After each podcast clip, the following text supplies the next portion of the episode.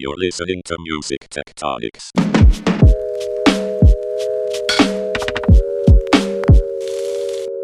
Welcome back to Music Tectonics, where we go beneath the surface of music and tech, where we think B2B music tech is hot, where we cringe when LinkedIn posts start looking more like Facebook, and where we look forward to music and tech conferences as much as college kids going to their first Music Festival.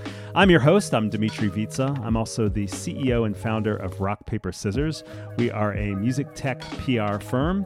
And as you know, we've got the Music Tectonics Conference coming up, and we're bringing you some of our speakers and sponsors and partners into the podcast so you can get a sense of what's going to be happening there. And I'm excited today because I've got our colleague and buddy, Darryl Ballantyne. He's the CEO and founder of Lyric Find. Darryl, how's it going?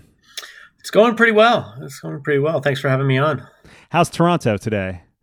It's it's a beautiful day actually. It's like our last uh, our our last gasp of of niceness before a cold, miserable winter. well, I'm glad you get a chance to enjoy that. It'll be, I'm sure you'll get lots of work done this winter as well. um, so, Darryl, you've been in the music tech game for, I don't know, 17 some years. You started LyricFind back in 2004 and grew it to be what it is today, uh, the most ubiquitous B2B lyrics provider of the industry. And since you're very present at all the music industry conferences, I'm pretty sure 99% of our listeners already know who you are. So, for today's episode, I was hoping maybe we could talk about a variety of topics that'll probably come up at the Music Tectonics Conference coming up October 26th through 28th and get your perspective on them. Are you game? Absolutely. Bring it on. All right, I'm just going to kick right in. Let's start with social video. That we're going to have a couple of sessions. We've got folks from TikTok and Triller and I'm sure it'll come up in other sessions. What do you think about the role social video is playing in the music industry these days?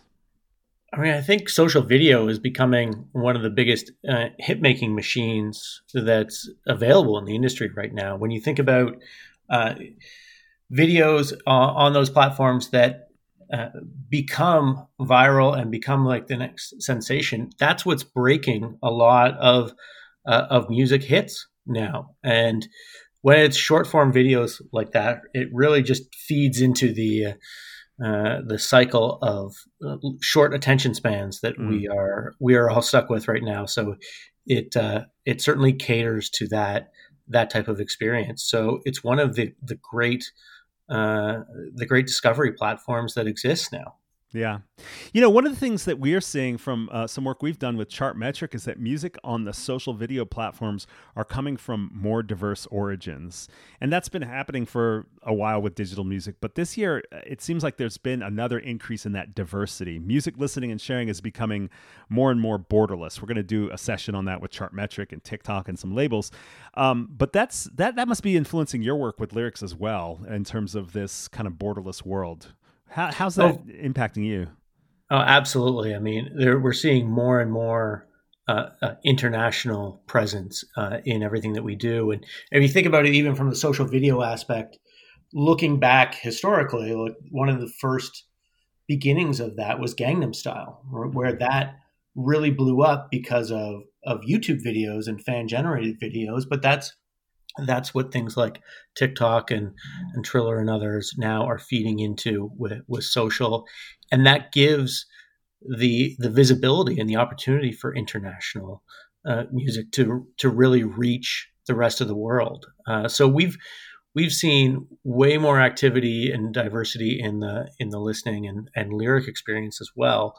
Uh, and that's driven a lot of our our growth and our expansion plans where we're really pushing uh, for licensing uh, around the world. We have uh, we have publishing representatives uh, on basically every continent. Uh, we're missing Antarctica, but uh, maybe one maybe one day.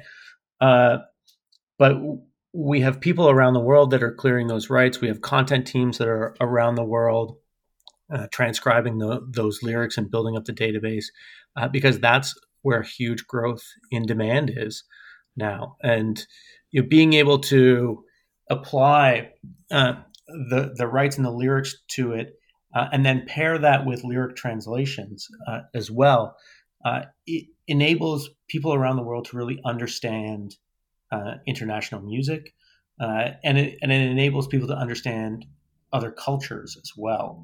So we think that is extremely important.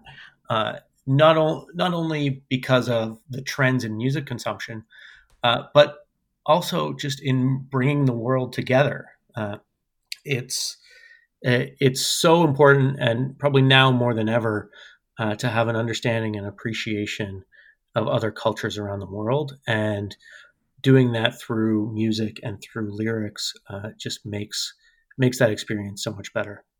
Wow, as you were talking, it made me have a thought. You know, like one of the biggest challenges of a global music marketplace where music could be shared across national borders was you know the physical technology that music was recorded and distributed on. That is gone most for the most part and so you have this easier exchange and i think that's one of the reasons why social video has become such a borderless platform is because it doesn't even have to address the same types of things uh, that that a download service does. Um, now that that's a whole other complex issue we could get into, but um, there's still this linguistic barrier and you're right in terms of language that that language difference uh, across you know appreciation of music from different parts of the world you sit at the center of that. And so it's really interesting to think about that translation issue or even just having the lyrics so people can explore and understand them and get that kind of cultural context that goes beyond just the the the, the modes and the rhythms um, that that uh, really is interesting to see where that that will that translation and, and just the availability of lyrics will lead to given that we now have this ability to flow music across borders yeah and if if you think about the way that the global industry is set up from a, a hits perspective too it's something that for us the in north america we don't necessarily think about as much as the rest of the world mm-hmm. you know, the the world's hit music is still predominantly English. And when you go when you go around the world, you see a lot of the same songs. Uh, you know, Taylor Swift is huge everywhere. Drake is huge everywhere, but not everywhere understands what they're saying.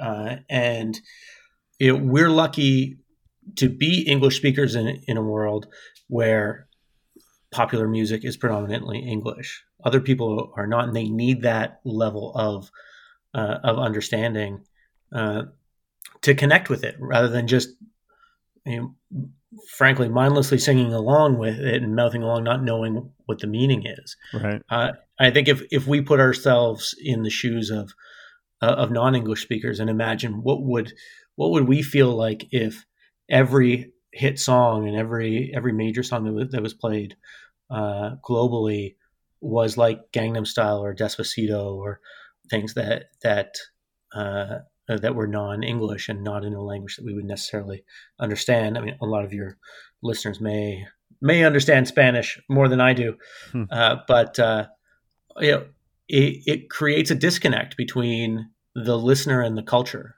uh, and and it, it's really in a way a way uh, a, a, system of marginalizing uh, people uh, and if we can if we can help them to understand and connect with the music more, that creates uh, a much more intimate connection between listener and fan. Mm-hmm. Opens up a whole bunch of new opportunities for artists because of that, right. uh, and it, and it creates a whole bunch of opportunities for those of us who are English speakers to really connect with uh, international music uh, as well. So yeah, I mean, just thinking about the democratization of music use and music sharing as a result of social video is kind of interesting. It's like if you are a you know a user of one of these social video platforms and you want to step across cultural boundaries you don't have to worry about or I shouldn't say worry, you're not really blocked by the traditional music discovery that used to take place on commercial radio or non-commercial radio, where you know you're at the you're kind of at the limits of whatever your curator, your DJ, or your program mm-hmm. director on a commercial radio station is offering you. Now you have access to everything, and you're dancing to it, and you're lip syncing to it, or you're showing your family or your pets, or you're doing stunts or skits or whatever it is. So it's really interesting to see that those global sources of music are you know with the gates the gatekeepers kind of gone they're just kind of naturally organically showing up yeah if you look at like what are the the top songs on on a social video site based on pure consumption there's going to be an a huge influence from large population areas like India or China or places like that that we're not used to seeing. Mm-hmm. Uh, and it, in some respects, we still do obviously have have gatekeepers where those services will filter towards popularity in in your country or in your language or that, but the capability is there to really open it up to pure uh, global popularity uh, and expose people to a lot of other uh, international music that they wouldn't otherwise hear. Yeah, you know, and it's interesting to think about the fact that social video really took off in another part of the world, and eh, and to think about well, what else is happening in other parts of the world that will make its way to Europe and America, make it west. Um, last year, one of the most striking takeaways at the Music Tectonics conference was Mark Mulligan's keynote, where he said that monetizing fandom will be the next big revenue stream for music, and that it's already happening in Asia. And we see it a lot now with gaming, and, and the music industry is becoming more exposed to it with things like Twitch because there are these purchasable digital goods and experiences that kind of upgrade your identity and experience within a Twitch feed. But it hasn't really taken full hold in the Western music markets. I'm curious about your thoughts on on this, on Mark's prediction. Are there, uh, you know, and are there opportunities to integrate lyrics into that? Yeah, for sure. I mean, I think virtual goods, uh, especially in North America, are a really big untapped market relative to the rest of the world. Uh, you've got uh, whether whether it's stickers or emojis or or things like uh, lyric snippets or lyric sheets, especially in a music focused uh, area of a social network, it, it's something that has a huge potential uh, to boost the market uh, and boost, in the case of lyrics, uh, revenues for songwriters and and take advantage of that. There's there the monetization of things like like virtual goods obviously is uh, it's an incredible margin for uh, for the people that are providing it, uh, and that includes the the rights holders. And you know, I, I think that when you look at a, a social social video service, again, to just whatever we continue to go back to that, mm-hmm. but it's it's such a huge part of the industry right right now. You know, you've got uh, people who are uh, who, who are trying to record their own version of whatever the the latest viral song it is. You know, they need the lyrics to do that and make sure that they get it right, lest they be incessantly mocked by all of their friends and other people uh, and enemies, I guess, on on the the network. So, you know, why not have an opportunity to buy a copy of the lyrics of whatever viral video you're you're watching uh, as a uh, as a virtual good so that you can record yours and get it right. Uh, why not be able to send that to to a friend? Use that in in all social media. Share sharing it, sending it to to friends, having uh, lyric stickers, uh, things like that in messaging apps and uh, and others. Look, there's a lot of possibilities there uh, that really have a have a great market potential and very low risk as well. It'd be effectively found money for uh, for everybody involved. Yeah. Well, it's going to be interesting to see where, where that goes. And we have a couple of panels at the conference that'll kind of get into that, mostly on the futurist front, you know, like where where is this going to go? Um, all right, I'm going to change gears. As always, we'll have a music tech investor panel at Music Tectonics. And this year, we're doing our first music tech startup pitch competition. It's called Swim with the Narwhals. It's, uh, it's a differentiator from Shark Tank. It's not quite as high pressure and evil. Um, but we do have judges from Union Square Ventures, um, which invested in Splice, SoundCloud, Kickstarter, Twitter, uh, Sofar Sounds. Uh, we've got some, you know, Zach Katz is coming back from Raised in Space, uh, NWA founding member and tech investor Arabian Prince. So those judges will be able to give the five startups that make it into the competition some feedback on the spot. But um, you've gone through this. What's what what's your sense about the current appetite for music tech investment right now? Yeah, I think realistically, a lot of music tech investment, the appetite hasn't changed a lot over the last while, with with maybe a few exceptions, uh, because when you're dealing with uh, an an industry that requires a lot of rights and has has rights issues, obviously, it's very difficult to grow a, a large scale successful business. And you look at, uh, at VC funds and they're looking for uh, they're they're looking for a unicorn. And realistically, who is the next unicorn uh, in in the music business? Uh, and I am not sure that there is one on, on the horizon. So it makes uh, investing very difficult uh, in, this this industry as a result. Uh, so I think I think it's tough. Uh, you know, there, there's some notable exceptions. A uh, Mandolin j- just announced a, a, five million dollar seed round in live streaming, which uh, it obviously is having uh, a revival through COVID right now, and and and a five million seed. Not even they're not even calling it a Series A is super impressive that they've been able to to do that. But in in a lot of music tech businesses, you're either dealing with rights or you're selling to the you know, the stereotypical starving artist who doesn't have a lot of money. Uh, so it's very hard to scale those those businesses uh, in either scenario. Uh, so I think it, it's difficult. I think there's a lot of cool things that that could be done, uh, but but scaling it uh, in the industry is very is very hard, and thus it tends to turn off a lot of investors. When you talk to a lot of VCs, and you're in you're in music, and I hear it from startups a lot that you say, "Oh no, we we don't touch music." Uh, there, the streaming side of it is dominated by a few big players, and nobody's interested in in competing with them or funding a competitor for them. And a lot of the time, it's very difficult to get rights for something that is different than that. Uh, and it turns off a lot of a lot of investors and uh, ideas die uh, before they have a have a chance. Yeah, it's it's it's interesting to think. I mean, I think that was what you know. There's a whole phase of people who wanted to kind of compete in the streaming side and raise money around that, and that happened a little bit. And then I think you're right that that that investors lost appetite to to to, to play the, the, the kind of the I don't know the the.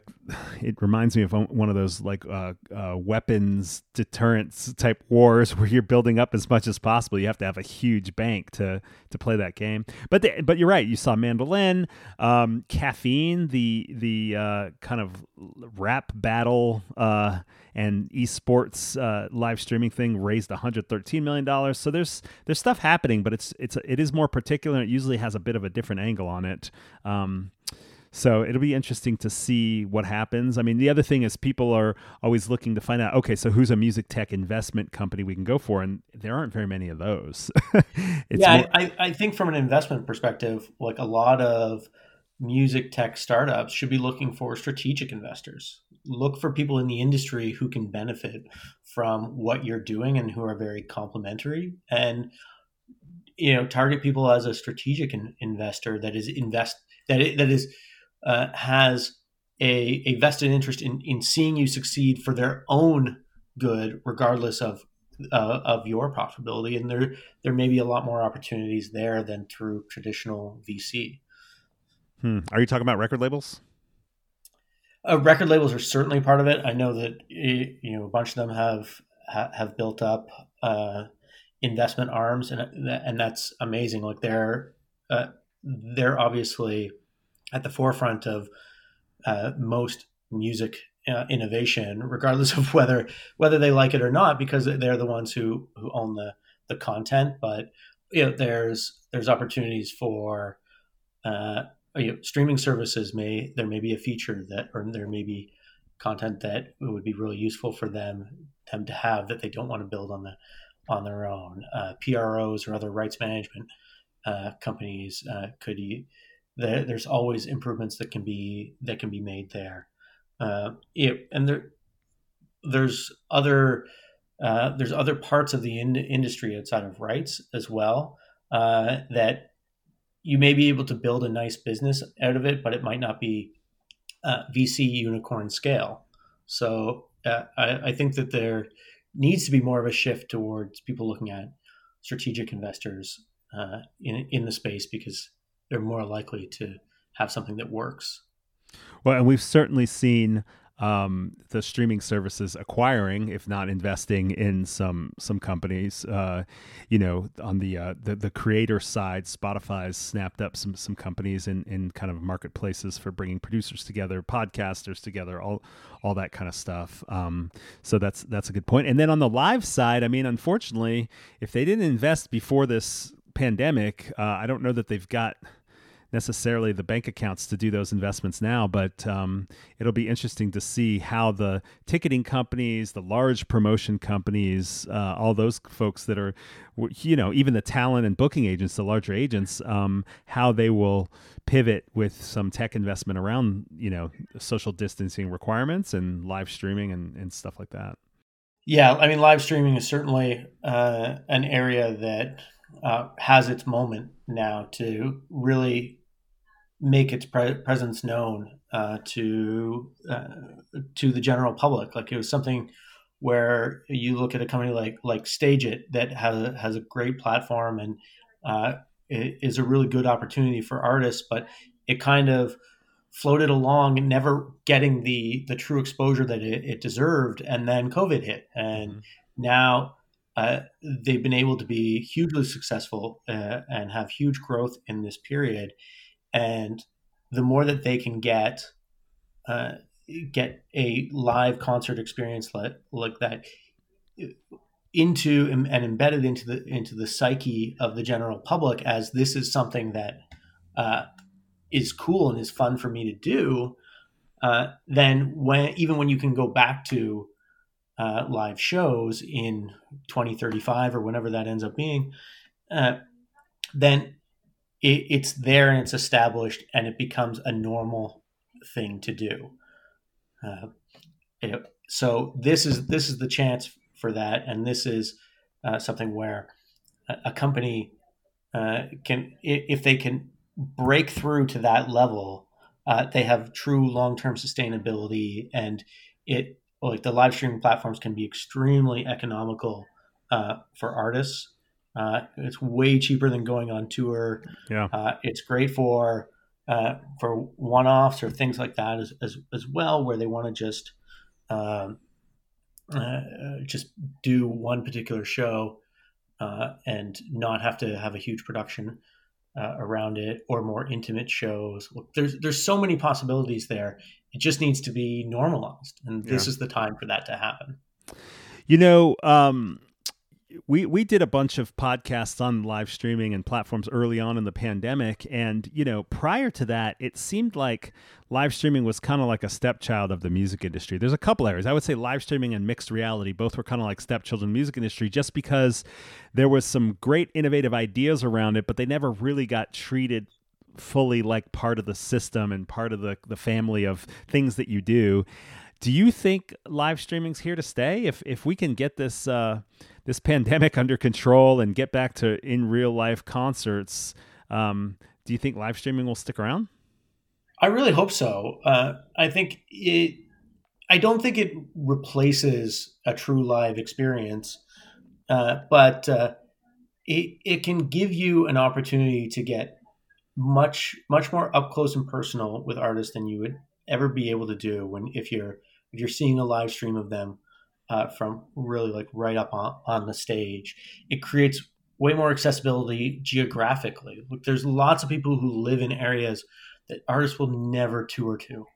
Uh, and and as people flee the cities during uh, the pandemic right now, that's only increasing. Mm. Uh, so there, there's a, a whole un, unserved market there of fans that can never really get to see a, their favorite bands live or even bands that they're that aren't their favorites they, they have no options for it so it creates an opportunity for them to get a lot closer to that and uh, and it creates an opportunity for the bands uh, to serve those people mm-hmm. and and to have an economical way of generating income off of those people. You're not going to go and uh, tour the tour the Northwest Territories or Yukon or something like that. Like it just doesn't happen uh, really much. But yeah, there's people there. There's people everywhere, everywhere, uh, and there the live streaming platforms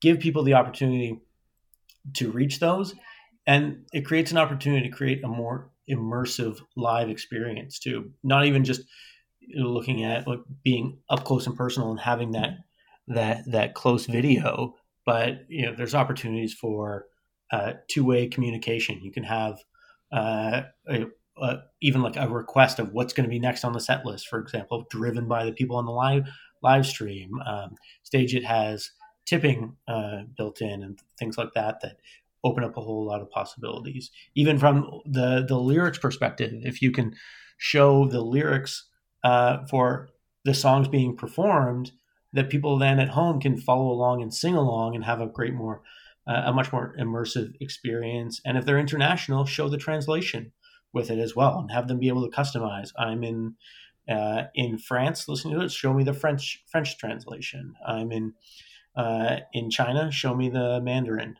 uh, translation, and and create those those experiences and those connections and that revenue stream uh, for those artists.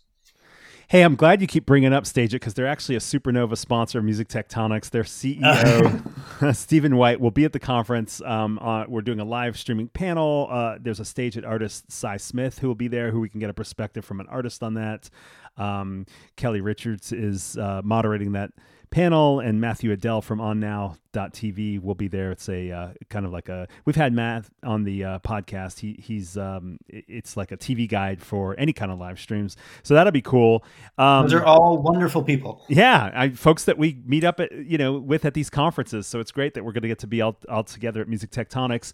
Um, you know, we've seen a ton of growth in some other verticals. Uh, one I would say is the fitness space in terms of music. Uh, you know, obviously, like you said, people are going out of town. People are also also buying fitness equipment and they're working out at home.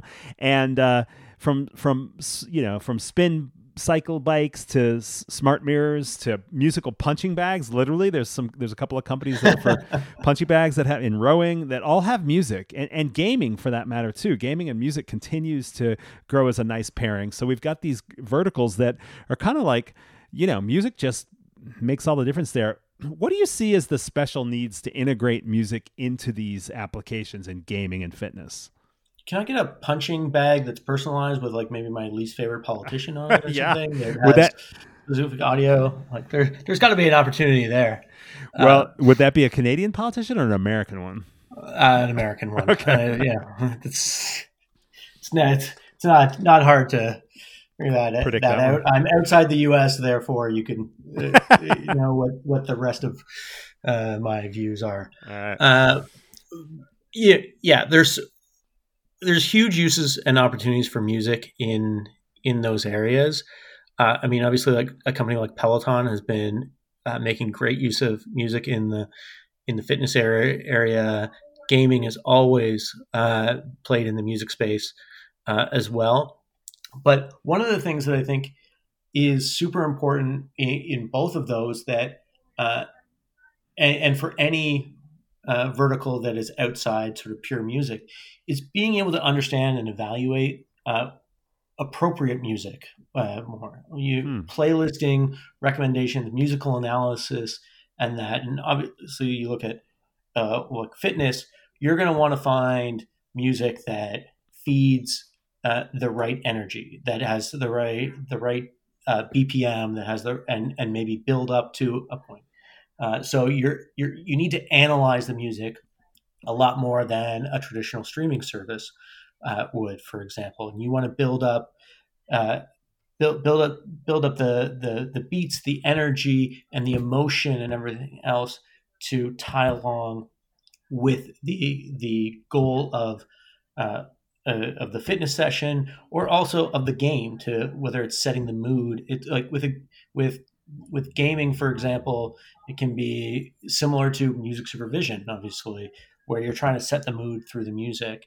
But you want to make sure as well that uh, your the content that you're choosing in the music that you're that you're choosing uh, isn't going to uh, piss anybody off uh, or or offend people. So you you take for example one of one of the projects that we've been working on uh, is, is, a product called Lyric IQ, and Lyric IQ is analysis uh, of the content of music uh, based on the lyrics. So we're looking at emotional constructs within the lyrics to quantitatively uh, analyze what is the level of anger in this, what is the level of happiness, sadness, and, and, and factors like that. What is the overall positive or negative sentiment?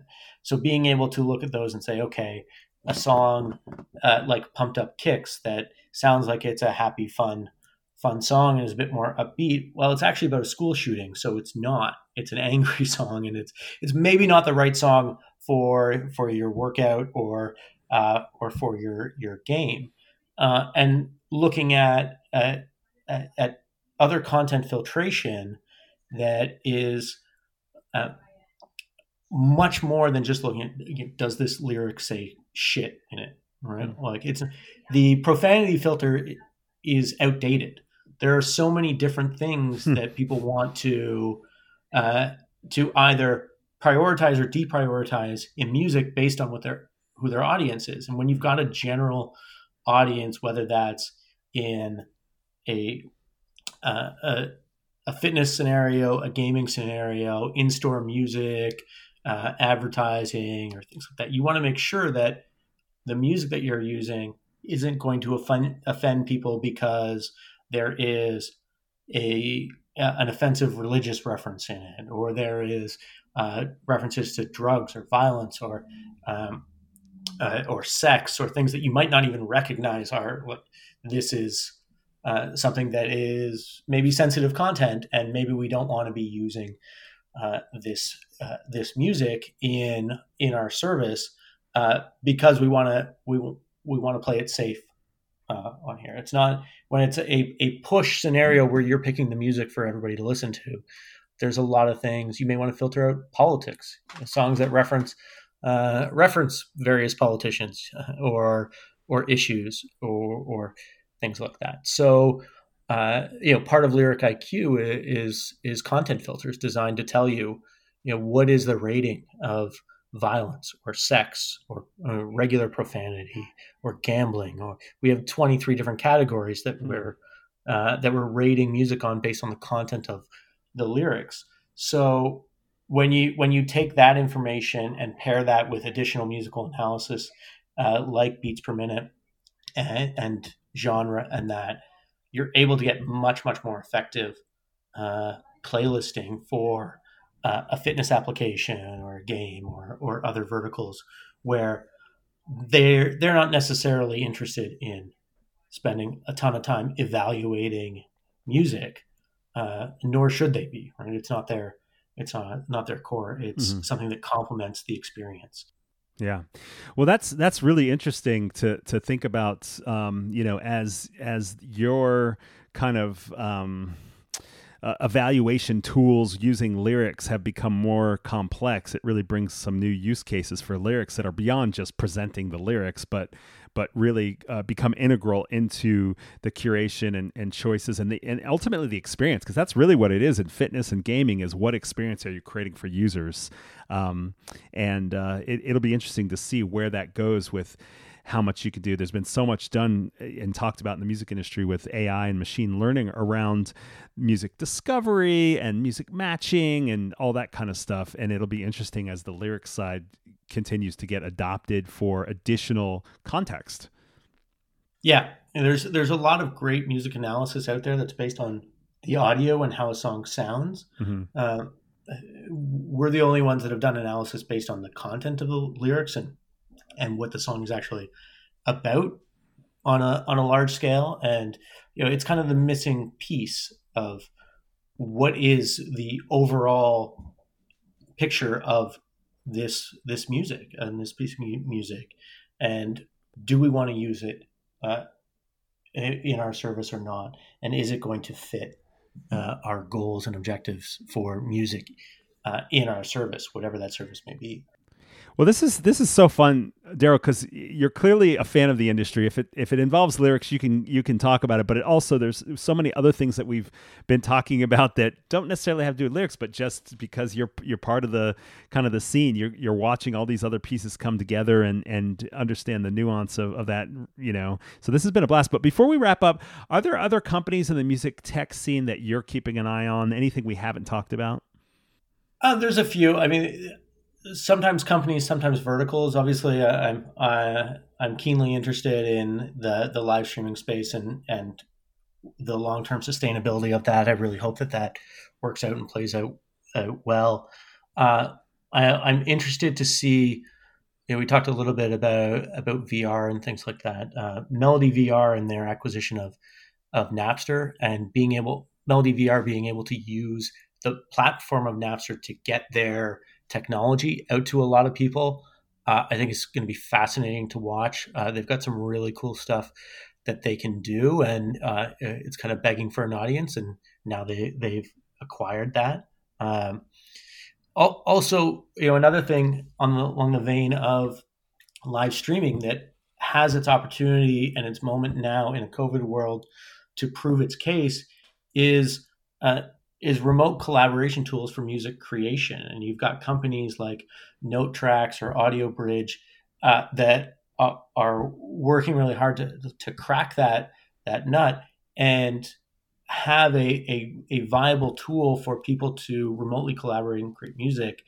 Uh, and if they can if they can get that working really well uh, and and they're really on their way to being able to do that then that's something that can stick around long term and become a, a, core part of the music creation pro- process and have uh, those companies do really well and, and be long term sustainable and, and collaborate uh, across huge geographic differences. Those, those, those types of uh, software packages can change the way music is created uh, long term. Uh, and open up so many more possibilities. And you know, you tie it back into what we were talking about with uh, you know borderless music and and international uh, language and culture, and that and those types of tools uh, would go a long way to really accelerating that uh, as well. To have those cross cultural collaborations and be able to create them, uh, which without them are very very difficult uh, from a financial perspective. So uh, there's there's a lot of uh, of great globalization uh, aspects and and technology uh, plays out there for new technology that uh, I'm really fascinated in seeing how they play out and you know rooting for them to be super successful. Yeah, that yeah, there's there's so much interesting stuff and it's so weird. There's so many challenges of this pandemic and lockdown and sheltered home stuff, but there's also these interesting opportunities that are pushing so many things forward. We didn't get into the mixed reality VR stuff as much. You mentioned Melody VR, who spoke at the conference last year. We do have uh, a mixed reality session in music. Um, we've got one of the co-founders of Beat Saber, uh, the CEO of Tribe XR, which is a DJ mixed reality uh, thing. We were talking about gaming. We've got um, uh, the, the, head of music at Roblox. We've got somebody, Michelle Brossaut from Activision, who's been heavily involved with music. Um, going back to the Guitar Hero days, but is still putting out games. Um, and so a lot of this stuff comes together at the Music Tectonics conference. I'm curious to ask you, Darryl, what are you hoping to get out of the conference? I mean, I, th- I think one of the biggest things is you know accelerating the stuff that we that we've talked about and getting to know uh, all the new companies that are out there that we don't necessarily hear about on uh, on TechCrunch or Music Business Worldwide or Music Ally or places like that. I mean, last year at Music Tectonics, we were able to meet so many great new startups uh, that were there and and learn about what they're they're doing and uh, how we can help, whether it's uh, uh, through a lyric license or just through introducing them to the to the right person and trying to uh, help build the industry. Uh, that was that was one of the great things uh, about the conference last year, and I'm looking forward to meeting a lot of those people uh, again this this year. Uh, and of course, you know, seeing all the people that uh, that that I haven't gotten to see in seven months and counting. So it, ha- having those those connections and those conversations with people. As you, you mentioned off the top of the show, that I'm usually at uh, uh, at a lot of conferences, so I'm clearly going through withdrawal symptoms from that. Me too. You know, I haven't been on a plane in in seven months, and Ah, uh, that so it's uh, my- human my wife- connection. my wife is wondering why I'm still around. Like, what? why haven't I left for uh, for a bit? But uh, there's no place Yeah. to go. there's no place to go, and uh, get get used to it. You know, Darryl, we met in. we met at music industry conferences. I think we met at a. South by once. I actually interviewed you and in somebody else's podcast or booth, and then we we met at um, SF Music Tech. Ted Cohen reintroduced us when we started working together on PR and stuff. And so I'm the same as you, and I'm I, I want you to know, Darryl, and everyone that's listening, we're working really hard at Music Tectonics, the conference, to make it feel more like a real in-person conference. There's been so much that happened since the pandemic, which are you know listening to people talk on Zooms, and if you're lucky, you get to chat and get a question in. It's really hard to network, um, and the the conference technology we're using actually allows for one-to-one videos. There's a networking room where every panel will be 45 minutes, and then there'll be 15 minutes of networking throughout the the two main days of the conference. So you'll get to do these one-to-one video chats, and um, uh, we're also going to have an opening and closing party in an avatar based world where you have audio on, spatial audio. So as you see an avatar with somebody's name you recognize, you can run over to them. Hey, Darryl, let's let's let's talk, and you can go grab a chair and have a private chat with their avatar. Anyway, Darryl, I'm, I'm really I'm really looking forward to trying that out. By the way, I haven't Awesome. haven't done that in any of the other con- conferences, like the online events. Yeah. And that's the thing that I miss the most about in-person conferences is being able to just have those one-on-one random uh, conversations. So I really hope that that that that that your platform that you're using works really really well because that would be uh, amazing and Yeah. a huge difference. Well, we've got two platforms. The opening and closing party are this avatar thing, and then the uh, the main conference is more of like a video chat. But you can video chat with anybody in the conference. You just send them a text through the through the platform. Plus, there's these speed networking chat roulette style things where you just get five minutes on the clock with somebody, and if you're bored, you just leave. If you're into it, you know you can then chat with them directly and set up another video chat within the conference platform. Anyway, Darryl, this has been a blast. I love talking with you about all this stuff. It's so much fun, and I'm really excited you're going to be at the conference meeting with folks. You'll have a booth. You'll be presenting on new revenue streams. It's going to be great. I'll have an avatar. You'll have an avatar. We'll see what what uh, hairstyle you can pick and go from there. Yeah, yeah. We'll see. COVID hair all the way. Well, it's been great having you on the pod- podcast. Thanks for joining. I'll see you in a couple of weeks at the conference. Thanks so much for having me on, Dmitri. Always a pleasure. Likewise. And thank you for listening to the podcast. Go over to musictectonics.com. If you hurry up right when this publishes, you can still join in to compete to, to be a part of the startup pitch competition and get feedback from real VCs. Um, so check that out. And also sign up for our newsletter. And, uh, You'll get information about our podcast, about the conference, and everything else we do. Hope to see you at the conference. Keep listening. You're listening to Music Tectonics.